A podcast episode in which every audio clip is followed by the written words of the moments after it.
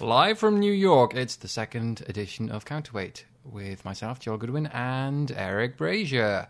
Um, and we're going to talk about cart life. Yeah, we're going to talk about Cart Life. We're going to do it in a bit of a different way because uh, Joel is here in New York with me this week uh, because he came to IndieCade East, and we had a great time. Excellent, yeah. It was And you came really because of Richard Hofmeier and Cart Life, uh, and just wanted to have enjoyable experience. So it's with him, celebrate Cart Life's success over the past couple of months. Uh, I guess the first question is you wrote in your end of year post uh, on Electron Dance the little ending part about cart life being completely ignored and in the space of a month and a half that has almost completely changed. Yeah.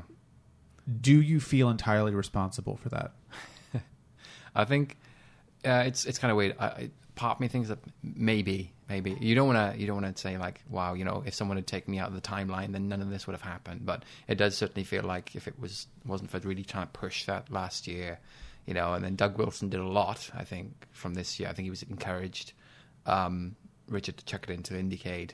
Uh, I'm not even sure how it made to the, to the IGF after that. Um, magic probably magic.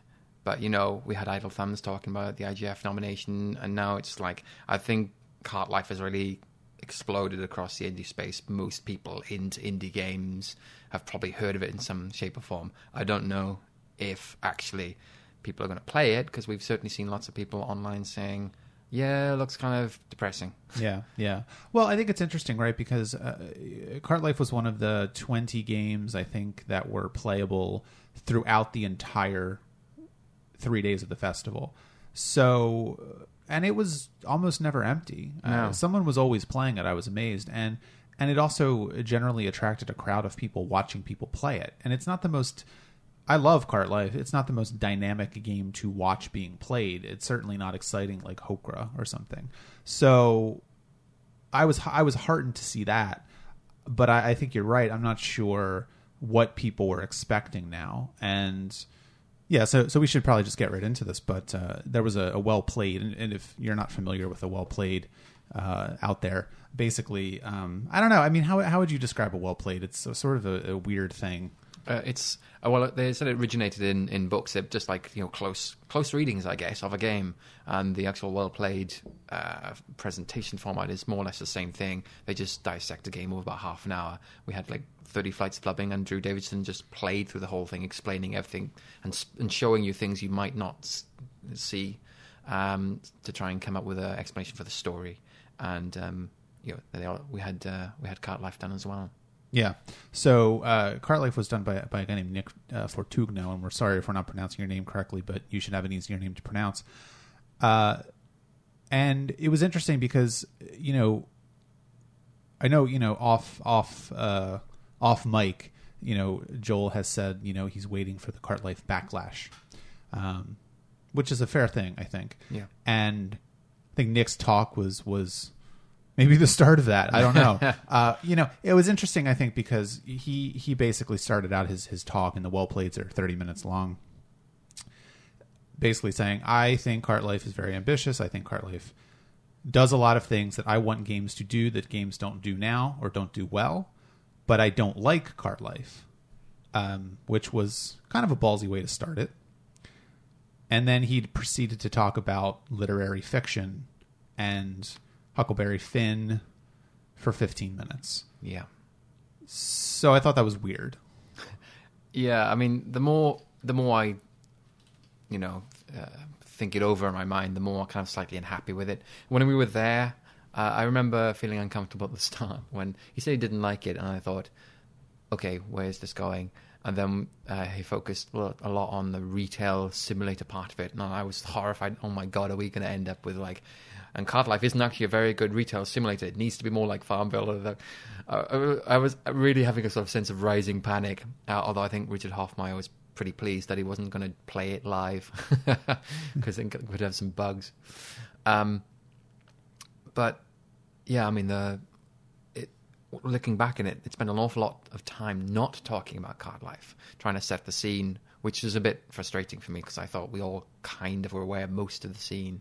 Um, Yeah, and it was weird because um, you know he was he was talking about sort of how how save the world plots are not interesting and save the world narratives if they're any good are not really about saving the world. He mentioned King, you know Children of Men for example is one that isn't about saving the world. It's about one man's redemption because he failed as a father. You know, okay. Um, and, and he was using these sorts of examples. Then he was throwing up things like you know Mass Effect Three and Batman, and you know oh Batman's a superhero and all this kind of stuff. And I felt like that's stuff that is kind of understood at this point. We all kind of know that, at least in the scene here. it's a it's an indie indiecade, right? Yeah, Th- this wasn't at uh, you know Comic Con or something, so I kind of felt that was a little strange. I I don't know. I mean, it, it's hard for me to judge what the and maybe this speaks to something. I don't know how you could really judge who was coming to Indiecade. It certainly was a lot of developers, a lot of people in the New York Well, indie wanna- scene. if I jump in and just say, I think yes, you have a lot of uh, a, a, variety of different people coming to Indiecade, but not to that talk.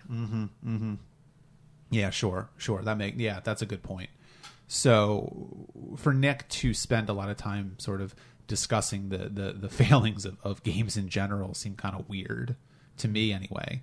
And they're not long. I mean, well plays aren't long. At least they're not long at Indiecade. They were thirty minute slots. So I really feel like he squandered a lot of time that he could have been spending on the game. It almost seemed like he was he wasn't happy with the game for some reason, which is totally fair but he was coming at it from a different angle. It was almost like he was arguing against a game that doesn't really exist. Do you know what I mean? It's like um, I would have liked to have seen you know more blow by blow points, like like what I did last year. Obviously, you know, I, I wanted to say like, look, these are the things that you don't normally see in games. This is why this, at least these are my interpretations. This is why I think this works, and and I love the fact I it's you know, you want to say, I want to say his heart was in the right place because he got a lot of those things. You Sure. could tell that, you know, this makes me feel in ways I don't expect. Um, and he's obviously speaking to the fact that maybe um, there's a certain amount of deception in there. And I wasn't sure if he, it's quite deliberate. You know, I wasn't sure if, if he really picked up on that. It felt like almost like um, Richard Hofmeier was trying to avoid, you know, discussing the details rather than an actual deception. Uh, I think I think I mean I don't want to speak for for Richard Hofmeier, but I will because he's not here. Um, I think a lot of what what people are reacting to with that retail simulation for Windows, and you know that was my when I interviewed uh, Hofmeier um, last summer. That was my like leading question. You know, uh, it's described as a retail simulation for Windows. You know, why did you do that? Um, and I don't know that he had a really good answer for it. I think he sort of avoided the question, but I think he's not really trying to avoid it. He's trying to elide it, and he's trying to trick people into playing the game, and not in a bad way. I'm not using the word trick as a bad thing. I think it's one of those take your medicine with a spoonful of sugar type things. It's really difficult to. I mean, for all we like to say about people playing games are getting older, they're getting more mature. They want more rich experiences that speak to something else that other art forms do really well and have done really well for, for hundreds of years in some cases, thousands of years, maybe even. It doesn't seem to me that Alex was really interested in talking. I mean, he seemed to be more interested in talking about that than he was in talking about what Cart Life specifically was doing well. You mean Nick, right? Not Alex. Yes, Nick, sorry. I had Alex stuck in my head for some reason. Um, yeah, I mean,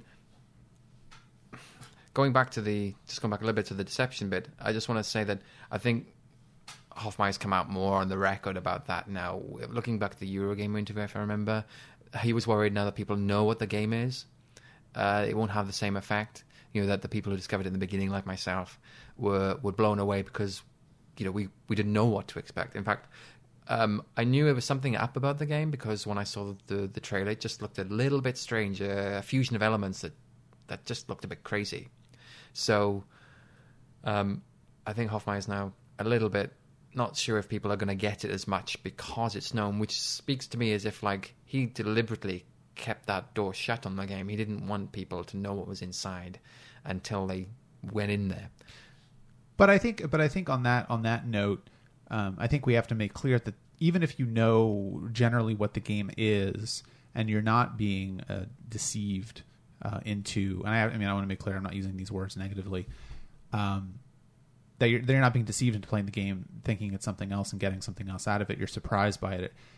That's a, you, you when you come to Cart Life in that fashion, uh, and I didn't come to Cart Life in that fashion because I actually discovered Cart Life through through your posts, so I knew somewhat about what was going on, and I think you sort of elided a lot of that in your first Cart Life post deliberately. I think, Yeah. but I knew a little bit more. It wasn't just a retail simulation. I didn't go into it expecting a black and white lemonade tycoon. So, but it still worked for me. And I guess if you go into cart life, you know, like just how people sit down now and are watching. I I I can't even think of anything, but you know, some like weird experimental French movie or something. Uh, maybe a better example is something like Psycho, you know, where everybody knows the twist by now, and we're not shocked by it in the same way that people in 1960 were shocked by it.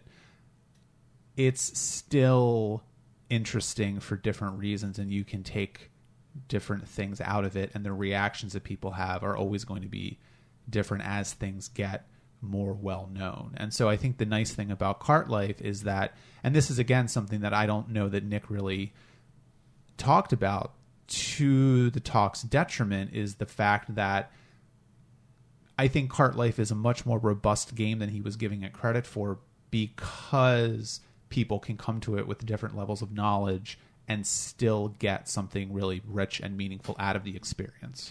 I guess I'm, I'm worried. I don't want it just to become uh, like a um, a, desi- a design masterclass, an artifact for designers to look and say, "Yeah, those are really some cool ideas. We'll take those away." I still would like people to play that and feel, "Oh God, I'm going to use the word enriched." Feel enriched by it, um, because You can. that's how I, you know, that's what happened to me when I played the game. It's, you know, as I said, it was one of those games that started to make me think about other people's lives a little bit more than than other games did. It, it wasn't just like some throwaway little cheap narrative from A to B. This was, no, you're going to live this. You're going to go through this, and you're going to understand precisely all of the complexities of of someone's life. Of course, it's abstracted in certain ways. It can't be totally real because you know, then it is someone else's life. I mean, you're not going to put that in a computer. Um, But I think, but I think that's interesting because you know that really speaks to the fact that in any uh, art form, you know, I, it's all it's all lies and it's Yeah. all obfuscation. I mean, you're not looking unless you're watching a documentary, and even when you're watching a documentary, you know, someone has an idea that they're trying to get across. They're constructing it in such a way, they're cutting it in a way that elicits a certain type of interpretation of what's going on screen. There's no I don't want to say there's no objectivity, but I, I'm going to say that because it's almost true. Hmm.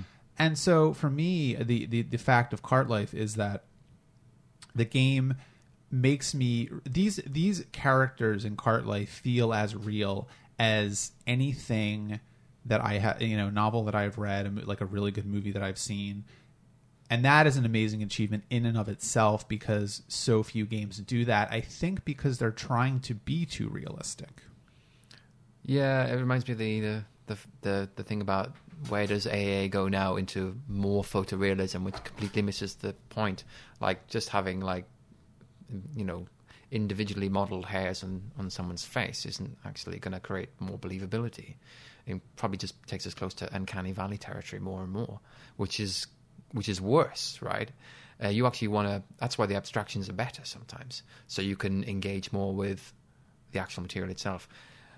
And I think, you know, that's Cart Life spends more time on trying to map out a much more believable narrative than many other games because it, it doesn't shortcut that much. It it actually says, look, we're going to follow through beat by beat by beat, start to finish. We're going to give you some of the real pressures these people face. While other games will will shortcut it in many ways. I mean, the the the direction of AA, I've already talked about this even just recently. You know, press one click to do a very complex action, and Cart Life will not let you do that generally.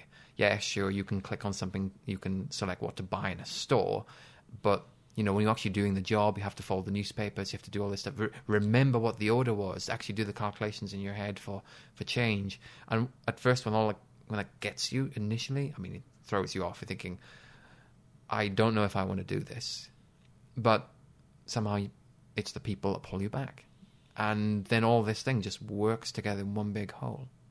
Yeah, no, definitely. And I think you know one of the things about Nick's talk that I that also aggravated me was he really didn't mention any of that. I, I, he sort of he spoke a little bit about the map and how confusing it was deliberately. I think because if you come to a new city not knowing where anything is, it is going to be confusing. And people are like, "Oh, go to that neighborhood because these kind of people live there," and "Oh, go to this neighborhood because these kind of people live there." Whatever, and you don't have any conception of what that's really like, where it is, how you get there.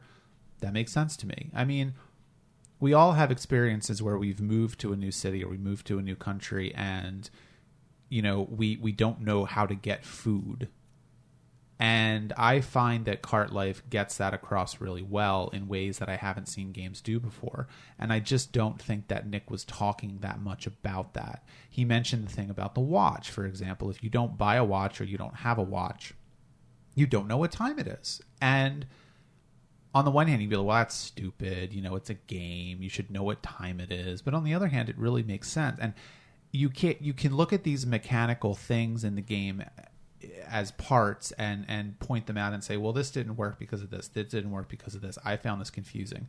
The the drudgery. He called it drudgery. The game is drudgery, which I don't disagree with. A lot of it is drudgery.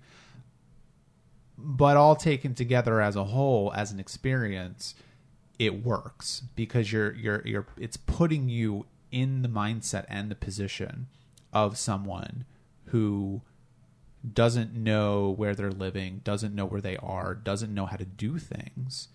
And it all works because it's all happening. If he had shortcutted any part of that, the game maybe would have fallen apart. I think, yeah, we're gonna have to get into this. Drudgery is is not fun thing. I mean, that was the takeaway at the end, right? Which Yeah, he like- actually had a literal, uh, uh, you know, PowerPoint slide that said Yeah. drudgery doesn't equal fun. Yeah, so let's let's start with that. Now, first of all, I want to say it's fine for people not to enjoy cart life. You know, uh, putting bugs aside, because not everybody's going to enjoy every single work of art or game or whatever. It's perfectly fine not to like something, and I'm thinking like, let's. I think we need to think of Cart Life as something that's much more up on the art shelf rather than like a mainstream game that people can say, "Hey, I want to, I want to pretend to be a street vendor and go through the crap he does." You know, this is like, I like like the the the three colors films, uh, blue, white, red, and some people are going to watch like blue and say, "Oh my god, this is so slow. Nothing is happening. Why does it keep on switching to music for no reason whatsoever?" And that's fine if they don't get it. I'm not going to say you know you have to watch it. And I even disagreed with Pippin Barr recently. Um, uh, he, uh, I say recently, last year. Uh, I love the original uh, um, Tinker Tailor Soldier Spy series from the BBC. It's very slow, and he he found it interminably slow. He couldn't couldn't bear it. But I love that, and I watched it twice in the last couple of years. The example I always come up with this this um, this experimental Belgian movie from the seventies called Jeanne Dielman. It has this long title. It's like I don't know if you heard, have ever, ever read it Doesn't or heard about bell. it. Yeah, it's um it's like it's like three and a half hours long, four hours long, and it's just I don't. It was weird because Richard Hofmeier, you know, they sort of talked at the end of of, of the IndieCade uh, talk, and he was mentioning something about this French movie where this woman was making meatloaf and preparing Yes. food for her, fam- you know, her family, and it was just a static shot of you actually watch her prepare meatloaf. And I thought maybe he was talking about this movie. Uh, I, I meant to ask him about it, but I just forgot to. Uh, But it's a really, really fascinating movie because it's not entertaining. It's not fun to watch. You are bored by it. And the point is that you're supposed to be bored by it because this woman's life is boring. And I, I am not going to ruin the ending for anybody, but there's one thing that actually happens at the end of the movie. And in a more traditional narrative film, it would have come across as just a shocking ending that you know that's how you end it. But in this movie, it almost came across as uh, as a punctuation mark, and it was just like this is how this is, experience is going to end, and this is the end of this period in her life, and now something else is going to happen to her. The interesting stuff is happening now, and we're not going to see it. So it was all about like finding meaning in drudgery, I guess, and, and, and watching her prepare food and watching her walk to the store. I mean, it literally was like, and the camera doesn't move. I mean, that's the amazing thing about the movie. The camera does not move. So Uh, I'm not sure where I was going with that. I'm but- gonna I'm gonna take this a slightly different direction. I don't want to focus too much on this because I think that's that's a problem. Talking about the drudgery is not fun thing because it's not about that. It's about delaying the gratification. That's what it, what's what I think it's about. Because I'm thinking about um, a film I watched recently, Latin American film, Argentinian, I think. Oh God, I'm gonna get the get the name wrong. Something like Las Acacias or something like that. And it's a really slow movie um, and stuff doesn't seem to happen. It's just this uh, truck driver taking somebody for, for a lift, basically for the journey, and you know it's about their relationship. It's, it's bitty dialogue, just f- fragments, and by the end of the film, you're just like there's this kind of like moment of of I don't know. It's like a, an emotional. I remember watching it, and feeling like kind of like kind of my heartstrings really being tugged. But that wouldn't have not have, that would not have happened unless I'd watched the entire rest of the film, unless the film was exactly as slow and deliberate as it was.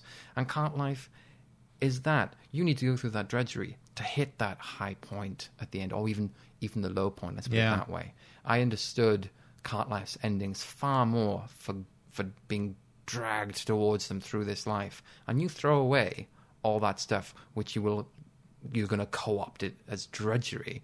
I mean, that will destroy the endings, and there's no point making that fun because it's like I really enjoyed putting that, you know, selling newspapers on a stall. That is not the point. this guy's life isn't that bad. Selling newspapers is a lot of fun. Yeah, it, So I'm thinking that the drudgery is fun is missing the point. Maybe drudgery is a mechanic. And I know we've we've really kind of circled around this a bit, and then the the problem is drudgery could turn into this like, oh look, we're just going to dole it out again and again and again, and you're going to feel something with every game we make. And we've definitely had that in a number of games where they make you do something stupid um, to say, look, mechanics are stupid, that sort of thing. Well, there's this there's this like new trend in in games that I've seen where it like makes the controls not do what you want them to do, and I find that entirely aggravating because I feel like that's a really lazy way to get that across. I, I, just feel like you know if you're going to come up with something frustrating or, or you want to make it feel like work or you want to make it feel like drudgery, uh, don't actively frustrate me by by not doing what I want to do because the person who's selling newspapers and cutting the banding, if they're taking out their knife and, and, and actually performing the action, you know, unless they have a neurological condition, they're not dropping the knife on their foot. They're not trying to cut the newspaper and end up scratching their nose. This is not what actually happens. And so that's how I feel that sort of mechanic in a lot of games now aggravates me.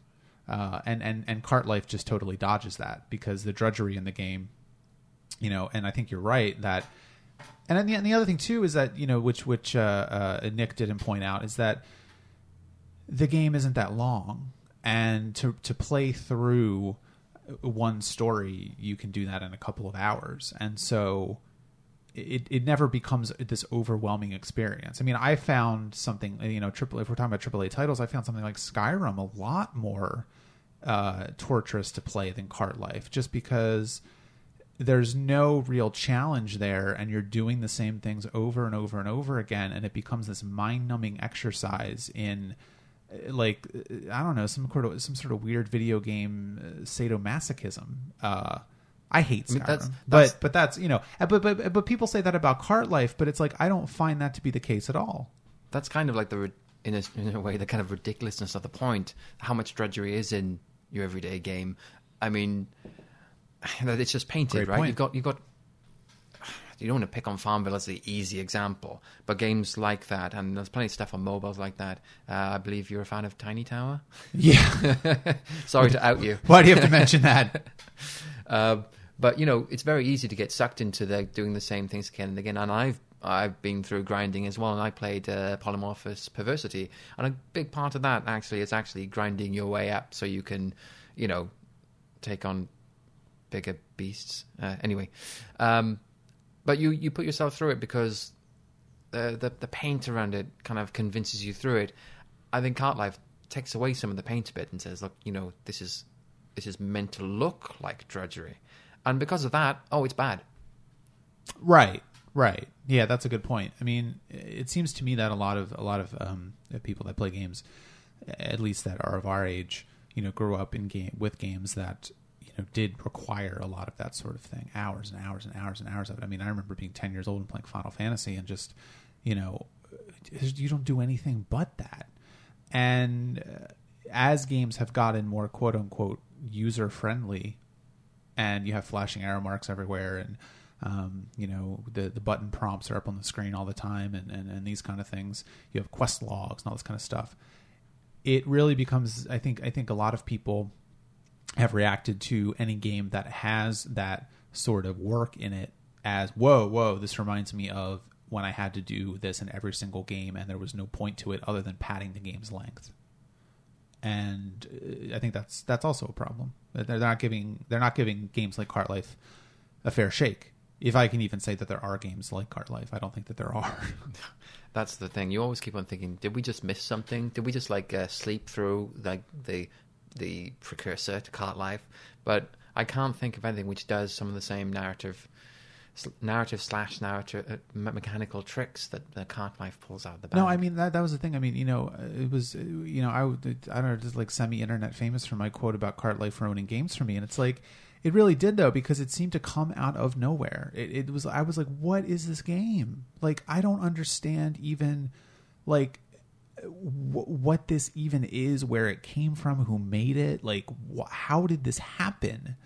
Uh, and I think that's probably how people feel about a lot of leaps forward in in any art form. That's the thing I said to. I think I'm sure I said to uh, Richard Hofmeier by email at the time. You know, when I was getting the articles ready initially, maybe some someone like that, something like that. Uh, I told him I'm going to be talking. We're, we're going to be talking about cart life for years. It's going to be the the example.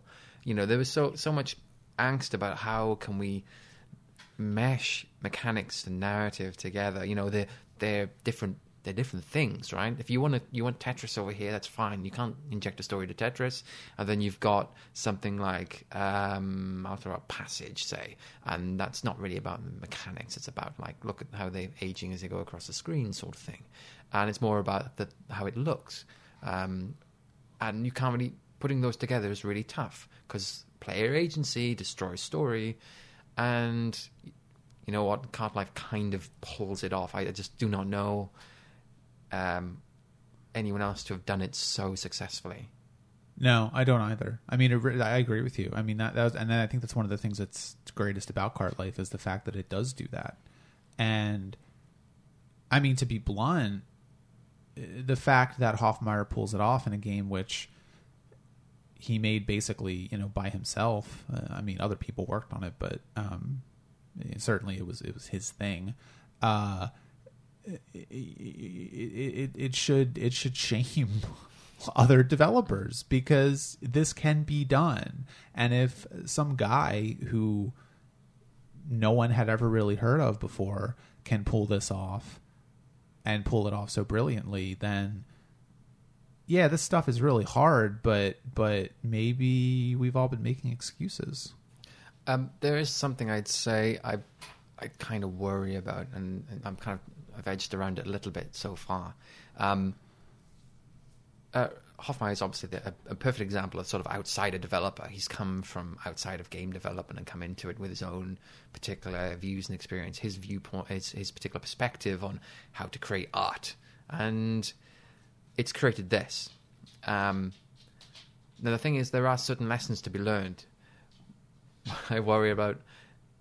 I always worry about when I see some kind of new trick like the smash cut in Thirty Flights of Loving Yeah. um, can it be reused without looking old? And I wonder if the lessons taken away from Cart Life will be, oh, well, this is what you do with time, and this is what you do with kind of drudgery type mechanics. It's going to be a whole new study of uh, making the player work. And I wonder, will this actually create a new genre or a new kind of type of game which will actually be interesting, or will we just end up with something that just looks like echoes of Cart Life, but not quite the original because we've seen it all before? Yeah. So yeah. it, it's my concern, but I think it's always going to be like this. When you see something new, you don't know which way it's going to go. Yeah, and I, I'm I'm not smart enough to, to know where that's going to go. I mean, I'm not, you know, I, I just don't know, and I it it is a difficult question to, to ask. I think maybe where you can go with that is looking at something like the the jump cuts in Thirty Flights of Loving, or the the the with the time thing in in cart life is uh, do they have a purpose outside of themselves and what is their purpose? And so i think if they have a purpose outside of themselves that you know you, someone could make the argument that the jump cuts in 30 flights of loving are just you know unnecessary uh, flash flashiness. You know no one has ever done it before. It, film does it quite a lot so we're just going to do it and i'm going to do it because it looks cool. It's obviously not what they are for in 30 flights of loving and they do have a very specific purpose. Uh, and and I know anecdotally that other developers have talked about using them because they're they're so uh, influential. I think in Thirty Flights of Loving, and everyone's like, "Whoa, how how can you do this in a game? Like we couldn't th- we didn't think it was possible." Um, and I think you know with with Cart Life, it does things that that's the thing. I mean, I don't think Cart Life does anything new. Like if you take it on an atomic level, like if you look at the different parts of it, I don't think it really does anything new. But I think what what Cart Life does that is new is it combines a lot of these things that we didn't think were possible and does them. And so, in that sense, all of the mechanics in Cart Life, I think, maybe don't have as much of, of, of Hofmeier's fingerprint on them as we actually think they do. Interesting. Making me think now. Well, let, us move aside from the Judge Reyes fun thing for a second. I, there, you know, we, we should talk a little bit about, you know, you mentioned this earlier. People saying, I, I don't want to play Cart Life. It's depressing, right? Yeah. And one of the reasons I wanted to, to, to do a podcast episode about Cart Life, um, aside from all of the IndieCade stuff going on, is the fact that I don't find Cart Life depressing. And I, I find it very, I find it a very, a very thoughtful game. I find it sort of um, redemptive in a lot of ways. And for me, the game is really about, and you can put a lot of different interpretations on it. And I've heard a lot of different interpretations of Cart Life, which is another reason why I think it's such a great game. But my own personal interpretation of Cart Life is that uh, it's really a game about people, about the interactions people have, um, about the sort of like walls that people put up in their everyday lives, and how those walls come down, and also just being part of a community about how you learn to be in a community and what that says about you know wh- who we are as people. And so I think a lot of that, you know, I don't want to spoil anything in the game, but um, you know, the first the first story I played was Melanie's story, and the second one I played was was Andrus, and I think Andrus's story is is is uh, the one that really gets me every time. But Melanie's story is is is interesting in its own way, and there's no real resolution to Melanie's story, which I think is interesting. Uh, the first time I played it, I was like, "What the hell? Seriously?" Like, and I think that was because I was approaching Cart Life more as a video game, and it was like I played that story. I'm glad I played Melanie's story first because I was kind of like, "Oh, cool, all right." So I do this thing, and I, you know, I have to pick up her from school, and I have to do this, and you know, I have to do that, and at the end of it, I'm gonna get to see the the, the hearing, and you know, but and I mean, I guess I'm spoiling it now, so I haven't played Cart Life too bad, but uh, and then it just didn't happen, and I was like, "You fucker." what did you do? Um, so yeah, I don't I don't think Cart Life is depressing. I think I think Skyrim is depressing. And I and maybe and maybe what people mean when they say Cart Life is depressing and Skyrim is like my punching bag for some reason. I really hate that game. Uh, is that it's more oppressive and it feels oppressive. I would. I don't disagree with uh, necessary interpretation about it's about the wars between people coming down because um, one of the effects it had on me, which is related to my particular interpretation, and my interpretation was more about it instructs you about these people's lives at the bottom who are trying to, you know, cobble together an existence and the determination to do so in the face of you know huge adversity and you know lack of support um, and they don't always make it. And, and but if they do make it, it's such a it's such a beautiful thing, and that's what I took away from it. And so it was like a message of it's it, one one half it says yeah the world's pretty shit, but the other half says look at what, how magical people are by themselves, and Yeah. I that then infected me, and I live a pretty nice lifestyle. I am I'm not short of money, um, and it's very easy, you know, to even if you're like, you know, vote say uh, social politics, so, uh, socialist politics, you can easily still forget individuals. Those are ideas; they're not people. Um, and so you always make like value judgments, even in the back of your mind, your subconscious, and you meet people, and people, you know, give you a drink at, at, a, at a store or something, and you you're just thinking, um, God, they give it to me slowly, you know, or Yeah. come on, could you put a bit of a smile on your face or whatever? And you just slowly treat people as services, you know, and that takes away the humanity, dehumanized. And that's got worse over the years, right? We've gone from the so called mom and pop stores into franchises which have pushed out those those corner stores. And and now, you know, everybody's treated to, um, everybody's brought up to think of people as service, of a service window. And so when you play something like Cart Life and you see the life behind that screen, it's kind of like a strange, it wakes up your own human, humanity a bit. And I remember, particularly after I played it, thinking about the people who were serving me. And that, that is, forget about all the depressing shit that might occur in the game. That, that change in, in, in myself, I, you know, I haven't another game do something like that to me. Yeah, no, I, I, I feel the same way. I mean, after I played Cart Life, you know, I, I did start noticing, you know, things about the people that were, were serving me as well. And, um, you know, I, I'm not, uh, I'm not rich money bags like, like Joel, but, um, you know, uh, I, I, did, you know, I, I started, you know, it's, it's interesting because I'm having trouble verbalizing it, which is bad for a podcast, but I really feel like I'm I'm kind of a I'm a quiet person. I'm I'm I'm, I'm sort of introverted, and, and and you know people I can come across as standoffish, and I don't generally I'm not generally like overtly friendly to to people that you know if I buy a newspaper or buy coffee from someone, you know I'm like yeah this is transactional, and I'm just not really paying attention to them, and I sort of feel like especially after I played Cart Life, I tried being a little bit more like oh yeah you're a person um, and even if it's something like, you know, buy a coffee from the coffee guy, like, you know, it's terrible for me to say, but I would never tip. And like now I'm just like, oh, you know, just if it's a dollar twenty five, keep keep, you know, just give them two dollars and say, you know, just keep it. It's fine. Don't don't worry about it. You know, because um, they're not making a lot of Yeah. money, and I, you know, I mean, I'm I'm not rich, but you know, I, I manage my money well, and I I I can do that. You know, and so if I'm in a position where seventy five cents doesn't mean a tremendous amount to me, I go ahead and I do that, and maybe that's the way that we can do that. I mean, I'm not expecting to befriend every coffee guy, and I'm not expecting to like be the person that he's going to call if he needs to go to the hospital. We all have to have our sort of worlds still, but it does remind you know, Cart Life did remind me of that as well. So, um, I didn't hear you say that you were tipping more, so so maybe that means I'm a better person than you.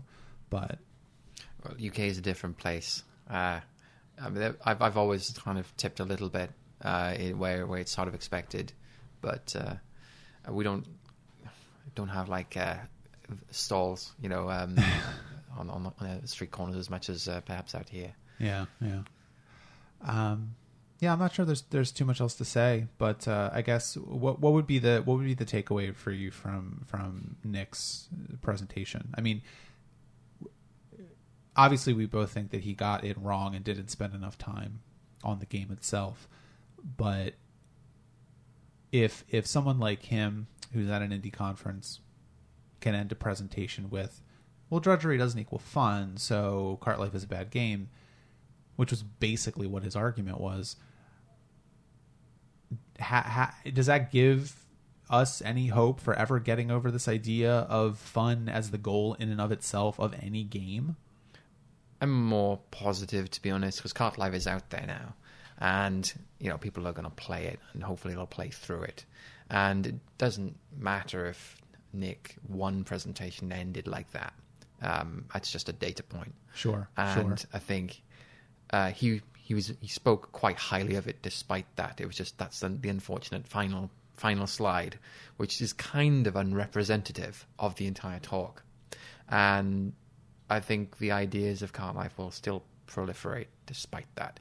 I think there is something to be said about um, we have had this battle for many years about you know games need to be fun. I actually saw there it was a page that said, um, "A game is pretentious if it is not fun," and I totally disagree with Where that. was that? I'll talk to you after the show. Okay. Um, and the fun component is like this big thing. It's like, well, game means fun. It has to be, and we've already. I thought we'd already got past that. Yeah, which is very strange why it came up in Cart Life because we've had other little indie games. I mean, is he mentioned Dys4ia? Is Dys4ia fun? Right. I mean, it. I didn't like play it and felt entertained. You know, it's not that sort of thing. So, I think we are moving past it. This is just like growing pains. Uh, where we end up afterwards, I don't know. Um, but this could only have come from the indie development side of things. It would never have come from mainstream. No, of course not. No, absolutely not. And uh, you know, maybe the final the final point we can take is uh, it, it's heartening to see Cart Life start to get a lot of attention and get attention from from from you know pretty big places. And uh, the the good thing is it's out there and it's in the world, and more and more people are being exposed to it. Whether they they take away from it, you know what they're what they're um, supposed to quote unquote or not is is, is up for debate. But uh, uh, at the end of the day, like you said, it's out there, and you know maybe you know if we have a discussion in, in five or ten years about the uh, the legacy of Cart Life, I hope that we can actually have that discussion. That it's it's an interesting one because I would like to see a lot of games be influenced by Cart Life, and uh, I would also like to see what happens when games start realizing that they can combine all of their disparate parts into one whole and have it have some sort of purpose, which I don't think happens a lot now. There's not a lot of thought about every single component of the game and how they all fit together into some sort of cohesive whole. Sounds good to me. All right. Well, thanks for listening, and uh, that's it. Thank you all.